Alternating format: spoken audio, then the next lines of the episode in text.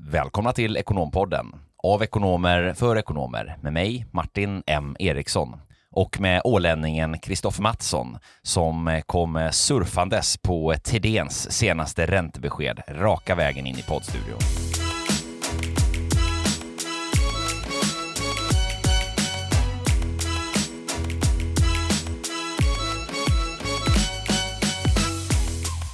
Ja, vad tror du? Får vi några mer räntehöjningar här innan sommaren kommer? Man spår ju att det kommer bli blodigt runt midsommar. Mm. Hur ser det ut för dig själv? Får du någon mat på bordet? Ja, jag har ju precis börjat slopa frukosten som en konsekvens av det här då. Jag trodde det var den periodiska fastan. Ja, precis. Nej, men det är ju, jag gillar ju synergier va, så att det, det funkar ju på det sättet. Ja, vad var det Annika Winst sa? Ett plus ett är? Fyra tyckte Fyra. hon. Ja. Nej men eh, det är ju, eh, det har ju inte slått igenom än. Alltså faktiskt, det ska vi ju komma ihåg. Även om det är en höjning idag så även tre månadersräntan på till exempel bolån, det tar ju ett litet tag innan det, innan det slår igenom. Och sen har ju folk, eh, in, ja det skiljer sig såklart då, men man kanske naggar på lite marginaler, lite buffert som ligger på kontot innan man märker att oj då, det här blev visst dyrt. Så är det. Det är ju faktiskt så att många har ju besparingar och det dröjer ju lite innan man kanske märker av att man har grävt där och, och som du var inne på, februari höjningen eh, kommer väl här senare i april och november nu februari så att det ligger ju efter egentligen med tre månader skulle man kunna säga innan de faktiskt reella effekterna kommer. Kan, man kanske dröjer fram till midsommar innan man inser att oj då, här var visst de här pengarna slut och jag har fortfarande inte bokat semesterresan. Det Eller så har man bokat semesterresan men man har inga pengar att spendera på semestern. Ja, det blir ju ännu jobbigare. Du har ju eh, hedgat dig lite i, i valutan här med, med euro. Eh, ja, på ett ganska dåligt sätt snarare då. Nej, men jag har ju lite, lite grejer på, kvar på åländska sidan, men jag har ju lite räntebetalningar och sådär i euro också. Och där är ju mina svenska kronor inte speciellt roliga eh, att föra över till mitt finska konto. Nej, det är på det sättet. Så, så är det. Så att, um, ja, tack för den. Ja, jag trodde det var tvärtom, att du hade liksom buffrat upp lite i euro. Ja, nej det är um, tyvärr. Men du har ju också varit väldigt tacksam här, Kristoffer, eh, senaste dagarna just för att du bor i Sverige. Eh, det, det, har du ju konstaterat att det finns ju väldigt många fördelar med det. Bland annat då när räntorna stiger och man får mindre pengar kvar i plånboken, att man kanske får eh, lite kostnadsfria droger om man plötsligt behöver operera sig, bli nedsövd. Ja, så är det. 250 kronor betalade jag för en lyxnatt på SÖS här i, för två veckor sedan när jag blev ja, på ändå en planerad operation men var tvungen att eh, operera bort blindtarmen så det var inte så dramatiskt kanske som, som det låter men en operation kan ju ändå alltid vara mer eller mindre dramatisk. Den var ju planerad med väldigt kort varsel, du åkte ju in akut. Ja men eh, det, det stämmer.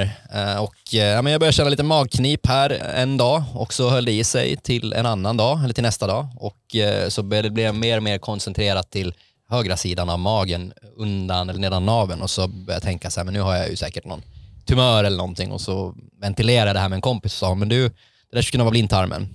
Och så satte i då till morgonen därpå. Och då tänkte jag, nej men nu måste jag Eh, sticka in till närakuten och, och kika vad det här kan vara. Och alla prover och allting såg bra ut. Men sen visade det sig på ultraljud och på röntgen att det var en inflammerad blindtarm så då blev jag inlagd då och fick fasta i 45 timmar tror jag det blev utan mat. Eh, och sen så mm, blev det en sån här titthålsoperation då. Jag fick bli nedsövd och, och lite morfin och, och sådär. Och på tal om det som du är inne på, det slog mig då vad fantastiskt tacksam man ska vara för den svenska vården eh, vi har och eh, alla fantastiska personer som arbetar inom vården. Eh, underbart bemötande och eh, ja, tänker tillbaka, eller tänker tillbaka, men en, en god vän till mig som var i, i Rom här och vandrade med sina kollegor på på eh, arbetsresa och så plötsligt så föll han ihop och svimmade på gatan och det visade sig i efterhand då att det var arbetsrelaterad stress men, men då åkte han in med ambulans till sjukhuset och han sa det själv, det var ju som att liksom sitta i ett u-land på, på ja, men, någonstans där ingen har någon koll på någonting och det var knappt någon som kunde engelska och dålig information. Man sitter i fyra, fem timmar och väntar och får plötsligt elektroder på huvudet och ska stanna över natten för observation och ingen egentligen informerar om varför kan ju tänka dig hur många tankar som hinner snurra i hjärnan då, vad för typ av tumörer och andra åkommor man har. Det är ganska intressant och då pratar vi ändå Rom, Italien som är ändå liksom ett, ett europeiskt land och man kan ju tänka sig hur det ser ut på andra ställen. Så att man uppskattar de här skattepengarna som faktiskt går till, till sjukvården när man väl eh, ja, råkar ut för någonting. Mm. Apropå det så är det deklarationstider som är analkande. Det är det. Jag hoppas på lite skatteåterbäring. Hur, vad, hur, hur tror du det kommer gå för dig? Ja, det borde nog bli samma sak här faktiskt. jag. jag vill besked här någon gång i mars tror jag. Och så är man, eller har man digitala brevlådan så kan man väl godkänna och inte ha mycket ändringar så kan man väl få det redan vid påsk. Mm. Och då får du till och med skatteåterbäring och du hade då alltså på din, din sjukhusvistelse när du opererade bort blindtarmen också havsutsikt uttryckte du här att du var väldigt tacksam för. Havsutsikt och man hade lite fördomar så här, men vad, efter mina 45 timmars fastande, vad, vad, vad ska jag få för soldatens ärtsoppa att hugga in på? Men eh, nej, jag fick en meny och det var kyckling, fisk och vegetariskt och kött och jag mådade i mig det ena efter det andra och sen fick jag en meny med efterrätter också så att det var, ja. Ja, det var en jäkla traktering. Så ja. att, eh, all eloge till det svenska sjukvårdssystemet och Södersjukhuset för min vistelse där. Mm, vi är ju glada här att det gick så smidigt att ha dig tillbaks här i poddstudion. Och numera också ju eh, förstärkt av vår, eh, vår nya poddproducent Sofia Hag som ju har börjat komma in ordentligt nu i, i sin roll som vi är jättetacksamma för. Det är ju fantastiskt roligt att vi, vi nu har ett litet poddcrew. Det är inte bara du och jag som får bestämma längre. Nej, verkligen. Nu någon som håller oss i Eh, sömmarna tänkte jag säga och håller koll på oss. Det tror jag är väldigt bra och få lite ordning på våra sociala medier och, och sådär. Eh, och när vi ändå pratar om det så vill vi ändå slå ett slag för er som, som lyssnar och gillar podden. Att ja, men, glid in på våra sociala medier och prenumerera på podden och, och lyssna och tyck till eh, så kan vi fortsätta göra ett bra, ett bra jobb. Mm. Vi är ungefär lika dåliga på att promota vår egen podd som du Martin är på bollsporter. Ja, oh, nej den gjorde ont. Ja, kanske inte riktigt så dåliga då. ja, alltså, vi är usla på att promota podden i och för sig och jag är ganska dålig på bollsporter. Eller så här, det beror på. Eh, Allting är väl relativt. Ja, vissa racketsporter är jag ändå okej okay på. Men det är klart, det kanske inte är liksom min absolut största styrka här i livet. Ödmjukt. Tack för det. Men eh, vi har också varit på eh, föreläsning, eller hållit en extern föreläsning, eh, vilket var superkul. Vi fick äran att gästa Skanska på deras ekonomdagen där vi pratade lite om självledarskap och eh, vikten av att hitta meningsfullhet i det du gör kopplat till ditt arbete. Det är någonstans det som är drivkraften för att ta dig upp på morgonen. Eh, och ehm, ja, men det var väldigt uppskattat och vi tänkte egentligen eh, köra en liten spin-off på materialet som vi pratade om då och på våra tidigare avsnitt där vi har pratat om då med det här med hur du åstadkommer varaktig förändring. Jag tror det var avsnitt 50 som vi gick, i, gick igenom och pratade om det här sist. Mm. Ja, men precis, det stämmer. Då var vi ju inne på det här med, med just eh, insikter och verktyg på lite olika områden för att, eh, eh för att uppnå eh, åstadkomma eh, varaktig förändring. Vi pratade bland annat om det här med, med ens målbilder och, och att se dem klart och tro på dem. Vi pratade om det här med att hitta sitt why och sina drivkrafter och definiera sin självbild bland annat. Så att eh, vi, vi tänkte väl eh, dels fördjupa oss lite lätt på ett par av de där ämnena som vi, som vi kommenterade eller var inne på i avsnitt 50 och sen komplettera det avsnittet med eh, lite annat eh, smått och gott som vi då hade på ekonomens dag här med Skanska som ju eh, minst sagt eh, linjerar och ju går under samma rubrik kan man väl ändå säga när det kommer till just det här med verktyg för att, för att lyckas eh, åstadkomma bättre framgång och resultat i sin roll. Så är det och vi har ju konstaterat det tidigare att det blir ju allt viktigare att ta ett grepp om de här frågorna med tanke på alla de drivare och trender som vi ser eh, i världen. Alltså det blir ett ökat fokus på ditt självledarskap och att du behöver kunna hitta meningsfullheten i det du gör. Så att det passar väl ganska bra att diskutera vidare. Härligt. Då är vi varma i kläderna här eh, och eh, vi tänkte ja, men någonstans backa banden ett par hundratusen år och börja någonstans med ja, men hur funkar vi människor för att eh, ja, för, för, att förstå det här helt enkelt. Vi behöver gå tillbaka till neandertalare, Homo sapiens, där vi var jägare och samlare. Martin, berätta lite om hjärnan, hur den funkar. Det är rätt intressant det där. Man, man pratar om det med den moderna människan och i evolutionära termer så är det ju precis som du säger, det är alltså närmare 300 000 år. Är den moderna människan egentligen en robot? Mm, eller hur? Den hypermoderna. Möjligen roboten är mänsklighetens död kanske. Mm. När vi pratar om AI. Men för att backa bandet, närmare 300 000 år som du är inne på. Varför är det här intressant? Jo, men mycket av de hjärnstrukturerna som eh, vi har idag, en stor del är ju kvar sedan den tiden och har ju faktiskt inte förändrats så himla mycket, utan eh, mycket av, av de beteenden som vi ser hos oss människor idag kan du finna förklaringsmodeller i, eh, i den, den hjärnan. Och det finns väl huvudsakligen två hjärnstrukturer som, som är ganska intressanta att, att hålla ordning på här. Då. Och vi kan väl börja med den första som, som är eh, som är belöningssystemet. Eh, den delen av hjärnan som får oss att, att eh, söka efter, eh, efter belöning och väldigt kortsiktig sådan också. Eh, och den kom ju till utifrån vår drivkraft att då överleva när det kom till att eh, hitta föda, hitta mat, eh, jaga byten eh, eller samla eh, och så vidare då, just för att, för att egentligen överleva. Kortsiktig belöning också kanske i termer av att eh, ta en öl eller eh, käka en påse godis eller gud förbjudet av droger. Ja men exakt, det är ju den typen av, av kortsiktighet som, som vi programmerade så. Och den som sagt, den strukturen har ju inte förändrats så mycket utan den finns ju kvar. Eh, och, och därav har vi ju oftast de här eh, den här typen av drivkrafter i oss fortfarande och mycket impulser som kommer från liksom, kroppen och hjärnan. Att amen, eh, spring på det kortsiktiga och, och, vi triggas väldigt mycket av den typen av, av externa intryck eh, som vi ju då reagerar positivt på eftersom det, det är så vi i grunden är konfigurerade. Sen har vi den andra delen, amygdalan, stress eh, och eh, fight or flight-delen. Precis, kroppens larmknapp när eh, ja, men, stress infinner sig och adrenalin och stresshormoner skickas ut i kroppen och man gör sig stridsförberedd eller kanske beredd att fly. Uh, och det är ju den andra, andra delen av egentligen när man pratar om de här två hjärnstrukturerna. Precis, den, den eh, amygdalan det är, det är en väldigt liten del av vår hjärna, väldigt kraftfull sådan dock, vars syfte var att skydda oss från faror, att kunna då fly eller fäkta för vårt liv när en, en eh, livshotande fara annalkades. Eh, och det kunde vara en sabeltandad tiger eller någonting annat som, som ville ha en själv till middag. Eh, och det är ju det systemet som, som då triggar, triggar flykten eller, eller, eller kampen så att säga. Och det som gör att kroppen på bara någon sekund kan, kan ställa om och det pumpas ut adrenalin och vi, vi klarar av att prestera mycket, mycket bättre än vad vi någonsin trodde att vi skulle kunna. Vi, vi klarar att springa längre eller slåss mer eller eh, bli starkare. Och det intressanta är ju att eh, det är precis samma del, det vill säga amygdalan, det är den som fortfarande finns kvar och reagerar när vi utsätts för, för faror och hot i vårt moderna liv idag, i den världen vi lever i. Ja, exakt. Och de här belöningarna, det behöver inte bara vara kanske alkohol och droger. Det kan ju vara likes på Instagram eller på eh, Facebook eller på TikTok eller den typen av liksom snabb feedback och belöning tillika som den här amygdalan som ju kanske triggas när kryptoportföljen når botten och blir blodröd och du tappar alla dina pengar. Mm. Och det är ju det som gör att du då, de här liksom psykologiska effekterna typ, till exempel, ja, men det, är, börspsykologi är ett väldigt bra exempel.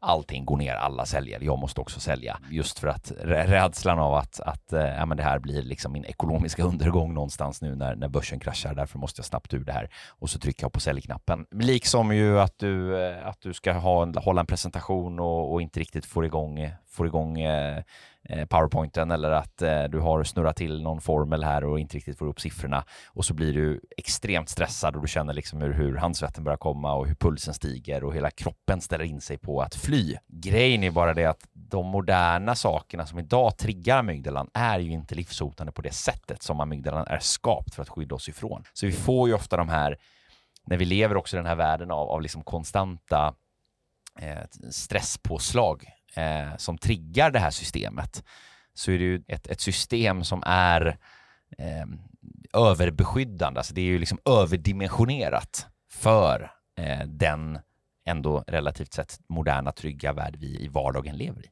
Ja, hjärnan är ju en orosmaskin i mångt och mycket. Eh, och kroppen är fascinerande på alla sina sätt. Och det är det som är värt att komma ihåg. Vi kan ju kommentera lite på det också, just det här med stress och så vidare. Att det är ju det, det i sig är ju någonting fantastiskt eh, utifrån perspektivet att, att vi kan då, när det behövs, verkligen ta oss samman och ställa om väldigt, väldigt, väldigt snabbt och bli extremt smala i blicken, fokuserade och handlingskraftiga och eh, starka i vårt agerande. Och springa snabbt när en björn kommer. Ja, men precis, exakt. Fast då kanske jobba mot en deadline, snabbt leverera, eh, se till att bli färdiga med det här projektet, löpa linan ut. Ja men exakt, det där är ju, eh, jag vet ju själv till exempel, jag behöver ju lite kniven mot strupen för att kunna leverera och producera.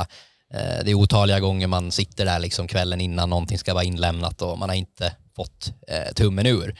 Jag tänker tillbaka på min eh, mikroekonomiska tenta som jag gjorde på Örebro universitet. Jag började faktiskt plugga på den tentan samma morgon som tentan var. Det är, ja, det är kanske är bristande rekord. studieteknik också. men... Precis, planering och organisering kanske inte var på topp där. Nej, men vi ska komma in på det. Det är ju den tredje strukturen som vi, som vi ska närma oss på strax. Då. Men exakt som du beskriver, det vill säga det här med med just eh, stressen så, så är liksom det, det i sig är ju inte den nödvändigtvis ett problem. Problemet i det moderna livet blir när vi inte låter systemet, alltså kroppen, återhämta sig mellan de här stresspåslagen. Ja, men precis. Så där är ju någonstans bristen på återhämtning problemet och man kan leda till utbrändhet och allt annat möjligt otäckt. Ja, men exakt. Det är precis det det handlar om. Det är ju liksom inte i sak stressen som är problemet, utan bristen på återhämtning ifrån den som, som är boven i dramat.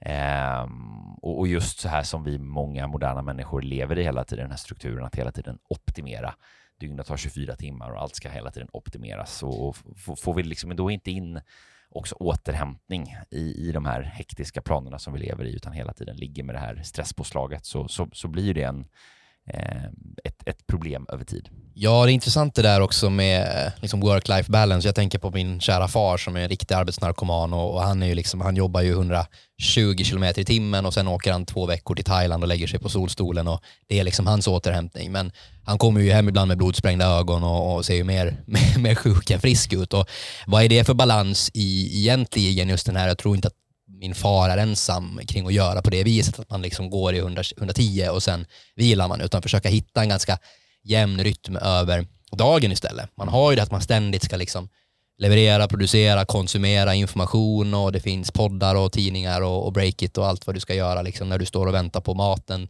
i lunchkön så, så vill du gärna vara uppkopplad. När får faktiskt kroppen vila och återhämta sig? Det är ganska viktigt att fundera på. Mm. Nej men verkligen, det här med rytm också, eller liksom balans och sådär, det är ju det är rätt intressant därför att det finns ju väldigt mycket också forskning som stödjer just det här att det som kroppen mår bra av är ju faktiskt de här skiftena. Eh, alltså till exempel, det har ju forskats på människor som har, där du tittar på till exempel hjärtfrekvens över ett dygn till exempel då, så är det just att ja men om du har ett antal toppar under ett dygn och ett antal väldigt, väldigt låga perioder där du liksom är avslappnad och i viloläge så är det just den här variationen på hjärtfrekvensen som det finns evidens för att människor som har den typen av eh, dygnsrytm så att säga då, där, där, där det stör det liksom belägg för då att man, man lever längre och, och, och hälsosammare och friskare. Och det är, rätt, det är ju ganska logiskt egentligen för att vad det egentligen säger då det är att då har vi ju utsatt kroppen för korta perioder av, av stress, till, till exempel träning, konditionsträning, eh, som ju är en typ av stress för kroppen.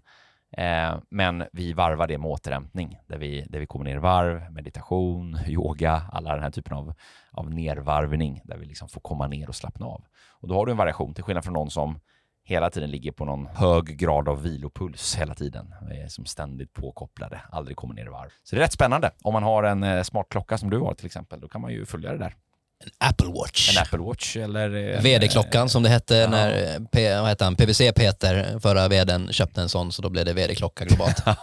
Men du, sen finns det någonting som reglerar de här två också om vi backar då innan vi ja, lämnar... innan vi lämnar hjärnan ja. Om vi backar precis om vi, det som reglerar det här belöningssystemet som vi började med att prata om, eh, jakten på, på, på belöningar, kortsiktiga sådana, eh, instinktivt då. Den andra delen är ju stressen, amygdalan och, och kroppens fight or flight larmknapp. Så har vi den tredje delen som just eh, balanserar det här och det är väl den som har utvecklats, det är väl den delen av hjärnstrukturen, då frontalloben, som har utvecklats för oss moderna människor. När vi säger moderna då så pratar vi ändå liksom om ja, de, den senare delen av de här senaste 300 000 åren. Ja, inte AI-robotarna i det här avseendet då? Nej, men, nej, men exakt. Och där, de, den eh, delen av hjärnan eh, kan man säga är ju den delen som liksom våra kognitiva eh, förmågor sitter, som gör att vi kan tänka och börja kontrollera och förhålla oss då till de här hjärnstrukturerna.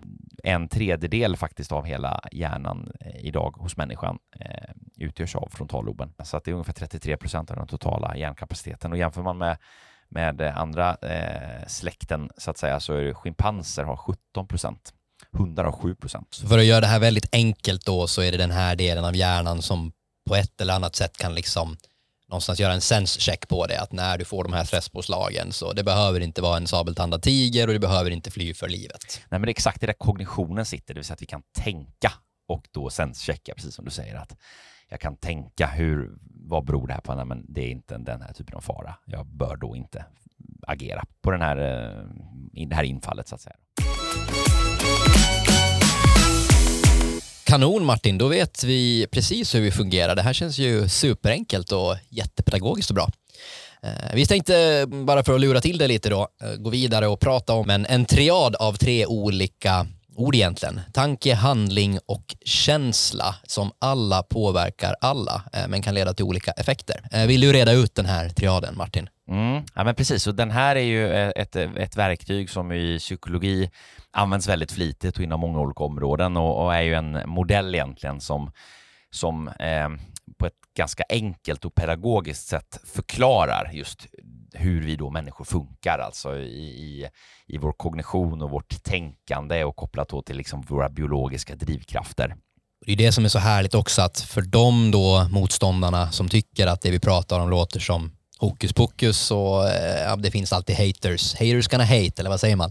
Så finns det ju faktiskt be vetenskapliga belägg för detta och vad som sker i kroppen när man gör eh, olika saker. Ja, nej men exakt. Och för att förklara den här triaden som du, som du eh, är inne på här då, så föreställer eh, som en, en, eh, ja, en triangel kan man säga egentligen då, där man i varsitt, eh, varsitt hörn av den här triangeln har, då har Eh, ett hörn som representerar tanken, ett annat hörn som representerar känslan och ett tredje hörn som representerar handlingen. Och samtliga de här i en triangel är ju sammankopplade med varandra. Och poängen med det här är att alla de här tre synergerar hela tiden ihop, det vill säga de har hela tiden en påverkan. Så att ruckar du någon av de här så påverkar det de andra två. Exempelvis då om du tänker en positiv tanke så eh, har du större sannolikhet att, att handla i linje med den tanken. Det vill säga, du behöver ju tänka en tanke innan du oftast utför en, en medveten handling. Men den positiva tanken kommer också att påverka din,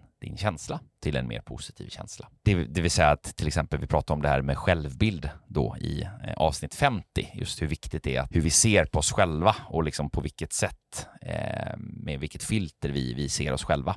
Och, och, det är ju den synen, det är ju liksom en, en tanke eh, som ju faktiskt då skapar en, en, en, förutsättning för att kunna handla i linje med den eller eh, få då en, en, känsla som då bekräftar den här tanken. Ja, exakt. Det med självbild och vår egen tro på vad vi kan och inte kan. Och, och, det som är lite läskigt med det är ju att oberoende om det är sant då, så kommer du slaviskt att följa eh, den inre rösten. Så det är verkligen någonting man behöver jobba på. Ja, vad men... ser du när du ser dig själv i spegeln? Ja, men exakt. Det, det som vi var inne på där i, i det avsnittet så är det ju en, en väldigt stark eh, förutsättning. Alltså så här, om du, om du inte tror på någonting själv, varför skulle du någonsin agera i linje med, med det i så fall? Jättebra övning på det här temat så är ju det här med eh, att tänka sig två olika scenarier eller två olika tankesätt och när vi ändå är inne på tanken och tankens kraft. Vad är det bästa som kan hända kontra vad är det värsta som kan hända? Och det som är så intressant med det här är att man av någon anledning brukar ofta hamna i den här ja, men worst case scenario, jag går på en dejt liksom. Ja, men jag snubblar och säger fel namn och, och spiller kaffe på henne och allt vad nu som kan tänkas hända. Och då börjar ju hjärnan jobba på alla dessa eh, tänkbara negativa grejer som skulle kunna hända under dejten. Kontra då Martin? Att tänka eh, positiva tankar. Vad är det bästa som kan hända? Föreställa sig bygga upp, ja, men vad, vad är det bästa som händer när jag går in i den här situationen? Ja, men det är att eh, snacket flyter på, det blir en, en jättetrevlig stund, eh, det blir intressanta samtal och man eh, går därifrån och känner att gud vilken härlig investerad tid det här var, det här kändes så bra. Och det, det är någonstans, det stärker då upp de positiva känslorna i kroppen eh, som ju också de påverkar handlingarna, likväl som att de faktiskt tankarna påverkar handlingarna. Så se den här hela tiden triangeln framför er med tanke, handling, känsla. Man kan googla på det här med så får man upp en bild på det. Exakt, och så går du där då på väg till kontoret. Eh, solen skiner och du känner liksom i hela kroppen att vilken fantastisk dag det här är. När du kliver in på kontoret och säger hej till kollegorna, god morgon och, och du, har, vad du är snygg i håret Martin. Så kommer ju det också leda till att kanske Martin blir glad. Ja men det är där, där, där säger du någonting som är så, där, där tar du ett liksom väldigt billigt exempel. För där är det precis som du säger, du tänker, gud vilken härlig dag det här är det skapar en positiv känsla i din kropp och med den känslan kliver du in på kontoret och kommer med en betydligt gladare och härligare ton säga god morgon till dina kollegor. Eh, så handlingen är ju en betydligt gladare och härligare handling än vad du kanske hade haft då eh, om du inte hade gått in med den här positiva tanken från början. Så är det. Och sen ett sidospår där som eh, god eller gemensam vän till oss sa på eh, nyår tror jag det var, bara så här som, som stalltips liksom som man skulle bli bättre på under året är ju att när det här kommer till dig också, alltså människor som du bryr dig om, kollegor eller vänner eller folk som du har nära eh, och kära, att när du kommer att tänka på dem så tänk inte bara utan agera och handla och släng ett samtal eller ett sms. Vet du vad Martin, jag uppskattar dig som kollega. Mm. Det tror jag man borde göra oftare och eh, ja, men hela tiden när det kommer till en. Tack Kristoffer, uppskattar dig också som kollega. Tack Martin, det där fick du uppeggad. du, eh, nu pratar vi mycket utifrån tankens perspektiv, men om vi vänder på, på det då, eller vi tar det från ett annat perspektiv, låt oss säga utifrån handlingens perspektiv. Eh, alltså vad du faktiskt gör, som ju triggar nya tankar eller nya också då känslor i kroppen. Alltså om du på något sätt då eh, ändrar en handling och för att ta ett väldigt konkret exempel så, så eh, kan ju vi titta på kroppshållning till exempel. Alltså du, du, du är trött en dag och så sitter du liksom lite ihopsjunken. Att då resa sig upp från stolen, om du sitter ner till exempel, sträcka på dig, gör extra lång, eh, fram med bröstkorgen, bak med axlarna eh, och ett legat leende på läpparna. Ja, den här klassiska powerpositionen när du står med armarna i kors och bara rakryggad och, och eh, nästan i vakt. Eh, ja, men det, det, det, finns ju liksom vetenskapliga belägg för att testosteron ökar och stress och kortisol minskar och det inger mod till exempel. Ja, jag är ju själv gammal pokerspelare så jag vet ju det här med att hålla ett pokerface. Det går att ha solbrillor på sig men man, man, man det också finns någonting när man sitter med armarna i kors, men då, då har man bra, då har man bra kort på handen. Mm. Ja men exakt, och det, det, det, det kommer liksom därifrån också. Så att en viss handling påverkar också, och kommer prägla eh, tankar och, och känslor.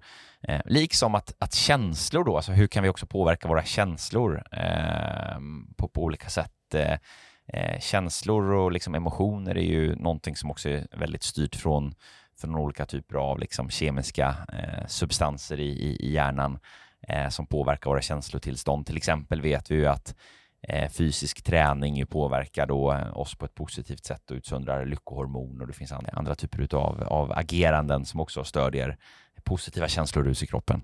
Ja, där sitter jag ju i en rävsax nu med mina tre hål i magen efter blindtarmsoperationen och eh, är oförmögen att träna och det är faktiskt fruktansvärt för att jag märker hur det drabbar och påverkar och inverkar på liksom mitt humör och man blir liksom less och, och vill knappt göra någonting. Och ditt, ditt ätande Alltså det är ju, du var inne på det själv. Alltså, det har vi pratat om och konstaterat flera gånger att när du har en positiv till exempel då, träningsspiral, du rör på dig aktivt och alltså regelbundet, då tenderar du faktiskt att hålla en betydligt sundare kosthållning.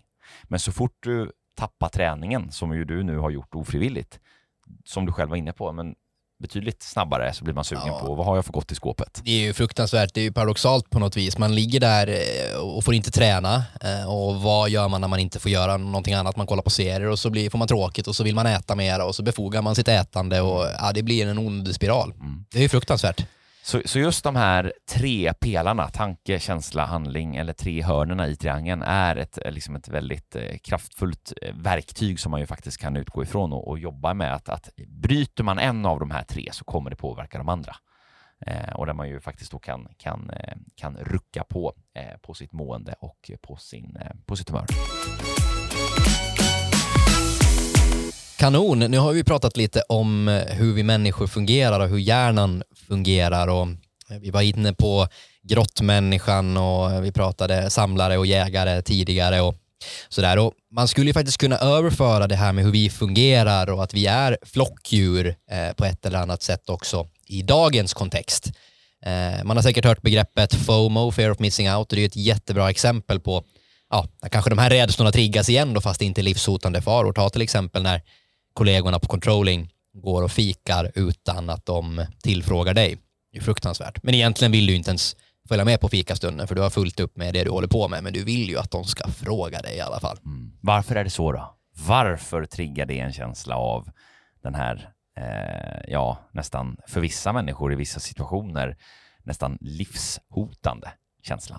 Ja, vi är ju flockdjur och vi kräver någonstans ett sammanhang och gemenskap. Mm. Ett plus ett är tre, eller hur? Mm. Nej men exakt, och det är precis det som du är inne på. Vi är flocker. Biologiskt så är ju flocken synonymt med överlevnad och att uteslutas med flocken synonymt med eh, död eh, för vår hjärna. Det är precis så det är. Eh, vi, vi hade en extremt stark drivkraft av att eh, ingå i ett sammanhang just för att det var nödvändigt för att vi skulle överleva. Och på så sätt så är ju hjärnan då eh, skapt för att eh, Eh, när vi utsätts för en känsla som på något sätt indikerar att vi utesluts från sammanhanget så påverkar det oss med ett väldigt emotionellt obehag och eh, stresspåslag för just att eh, det triggar rädslan om att dö. Ja men precis. Och mm, där skulle det kunna finnas en konflikt mellan liksom den här meningsfullheten och sammanhanget att vi är en, en, en flock. Och det är en kamp någonstans mellan varandra. Och vi har ju pratat lite om det här med att hitta liksom, meningsfullheten är bensinen tidigare och vi ska inte gå in på det något djupare men den här, eh, den här striden, den här kampen. Mm.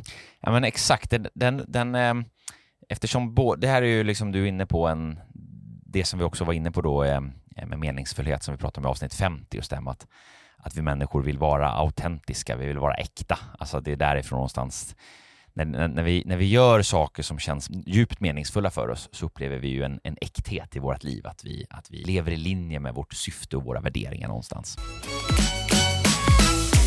Kanon, men då har vi pratat lite om ja, men sammanhang och att vi är flockdjur och vi kräver det någonstans för att överleva. Eh, och en annan viktig faktor är ju det här med meningsfullhet och det pratade vi ganska mycket om att hitta sitt why i avsnitt 50 bland annat som vi eh, refererade till tidigare. Eh, och ofta så kan man uppleva att det ligger en form av konflikt mellan den här äktheten, autenticiteten eller sin meningsfullhet och sammanhanget. Mm. Vill du beskriva det här lite mer ingående? Ja, men exakt. Det är väldigt intressant att du tar upp det. Ehm, för om vi återgår lite och bara kort replikerar det här med meningsfullheten så, så är det ju en, en stark grundläggande också då drivkraft för oss. Den definieras ju tydligt i, i också Maslows behovspyramid som ju de flesta säkert är bekanta med sedan tidigare. Just att vi människor vill, vill, vill känna att vi lever eh, ett äkta liv. Alltså eh, känna att vi har meningsfullhet i det vi gör eh, och att det finns liksom eh, det finns en, en djupare form av meningsfullhet i, i, i, det vi håller på med om, om dagarna och, eh, och det gör ju då att vi, vi känner att vi lever ett, ett äkta och liksom autentiskt liv i linje med vem är jag? Eh, och just det här, vem är jag? Det är ju liksom att leva i linje med sig själv då, sina värderingar och känna att man är äkta. Det är en väldigt viktig drivkraft. Men samtidigt, som, som vi precis var inne på innan, så är ju flocktillhörigheten och teamtillhörigheten och gemenskapen också en extremt viktig drivkraft. Och där kan det finnas en, en kamp mellan de här. För att ta ett väldigt konkret exempel hur det kan uppstå, så är det ju till exempel så här att ja, men jag känner att för mig är det viktigt att leva ett mer hälsosamt liv. Så jag vill, eh, jag vill gärna avstå alkohol den här middagen på fredagen.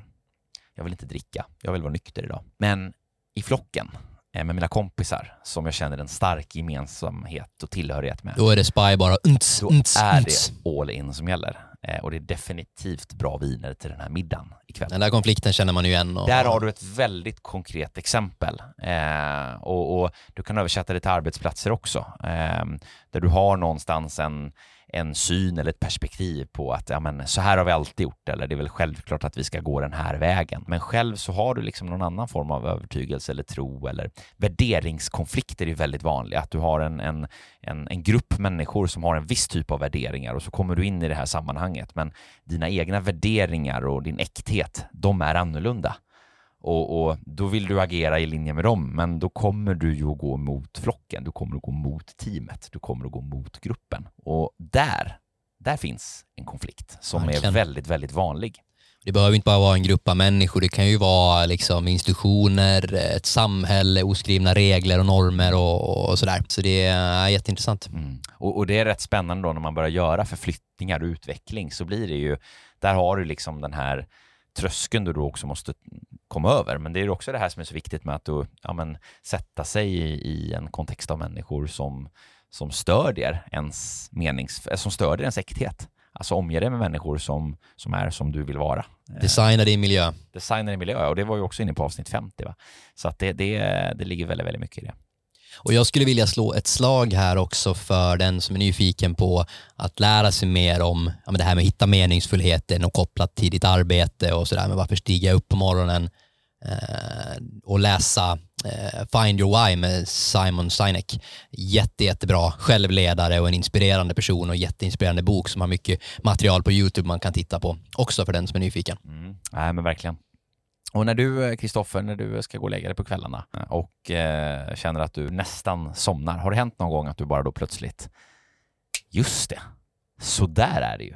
Det är då de mest briljanta idéerna kommer och så får man ta upp telefonen och eh, upp med anteckningsblocket och skriva ner allt man tänker för annars kommer man glömma det sen på morgonen när man ska uträtta det. Det är ganska intressant. Vi pratade ju om, om stress tidigare och det krävs ju någonstans att man får liksom lugna ner sig och eh, ja, ladda batterierna när man ligger där för, för sömnen och för döden tänkte jag säga. Men då när man är som mest lugnast, det är då någonstans kreativiteten flödar. Exakt. Så kreativitet är också en, en just en så här intressant också om vi ska titta lite på utveckling och, och nycklar för kreativitet. Så kreativitet är ju en sån, en sån förmåga som dels skiljer den sig åt mellan oss människor, att vi, vissa är mer kreativa än vad andra är, att vi, vi kan vara olika lagda på den skalan. Jag gillar ju att promenera också när jag pratar telefon till exempel, så har jag alltid en tendens att springa runt i rummet och det finns ju någon koppling till, till det också tror jag. Ja, men verkligen.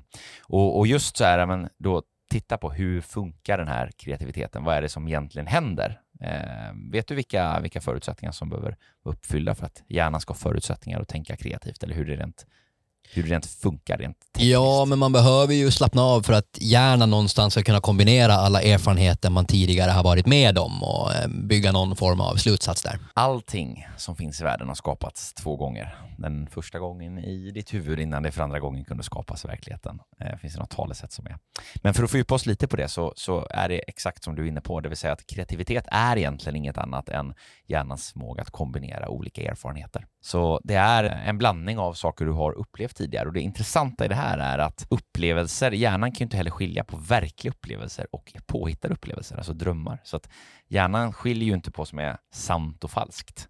Eh, på vad som verkligen är upplevt eller vad som är påhittat. Så du kan ju därför programmera dig så pass starkt till saker och ting och liksom replikera saker så pass många gånger att du börjar tro på det, att du har den här övertygelsen, den här självbilden. Men då också kopplat till kreativitet och lösningar och, och kreativa idéer, så är det då hjärnans förmåga att eh, kombinera just olika typer av tidigare erfarenheter verkligt upplevda som påhittade. Så där har vi det här brainstorming som man pratar om, alltså man kastar ut massa idéer eller så här sjuka liksom bara, men det spelar ingen roll om det är genomtänkt eller inte, kör bara ut det. Ja, men just för att då får hjärnan en upplevelse, då liksom trycker vi in massa olika typer av upplevelser i hjärnan. När den här projektledaren kommer in och slänger ut tackosäckar med olika färger och... ja, exakt. Ja brainstorming-tillfällena. Sen dock, för att det ska bli något kreativt av det, då behöver hjärnan komma ner i varv. Det är precis därför du kommer på idén när du ska gå och lägga dig och sova eller håller på och somnar.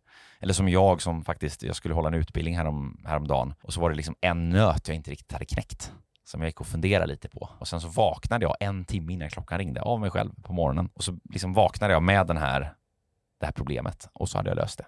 Och så hade jag lösningen i, klart för mig i huvudet. Så jag gick upp och satt på kaffe och och tog fram datorn och började skissa ner den här lösningen. Och det var precis det som hade hänt, att då hade hjärnan fått slappna av och det är då när den slappnar av, kommer ner i varv, stressen försvinner, som den kan börja kombinera de här olika erfarenheterna eller intrycken till en, en lösning, det som kallas kreativitet. Strålande, det där tycker jag blev en väldigt bra slutkläm och ja, vi kan väl konstatera att hjärnan och kroppen är bra fascinerande, säger jag här medan jag känner hur Eh, hur jag återhämtar mig invärtes eh, efter magoperationen också. ja, men verkligen. Och för er som inte har lyssnat på avsnitt 50 så ja, de funkar utan varandra. Men, men eh, tycker ni att det här är spännande så lyssna på det. Så får man fördjupa sig lite på, på lite andra delar som hänger ihop med det här. Verkligen. Med det så vill vi tacka för oss den här veckan och så hörs vi igen om två veckor. Och tycker ni att det här var ett bra avsnitt, in och likea, gilla, dela. Eh, skicka det till någon vän eller kollega som du tycker borde lyssna på det. Eh, eller varför inte skicka hela podden till eh, någon som du tycker om och bryr dig om, som du också känner så här, den här personen vill jag ska bli en riktigt, riktigt stark framtida ekonom.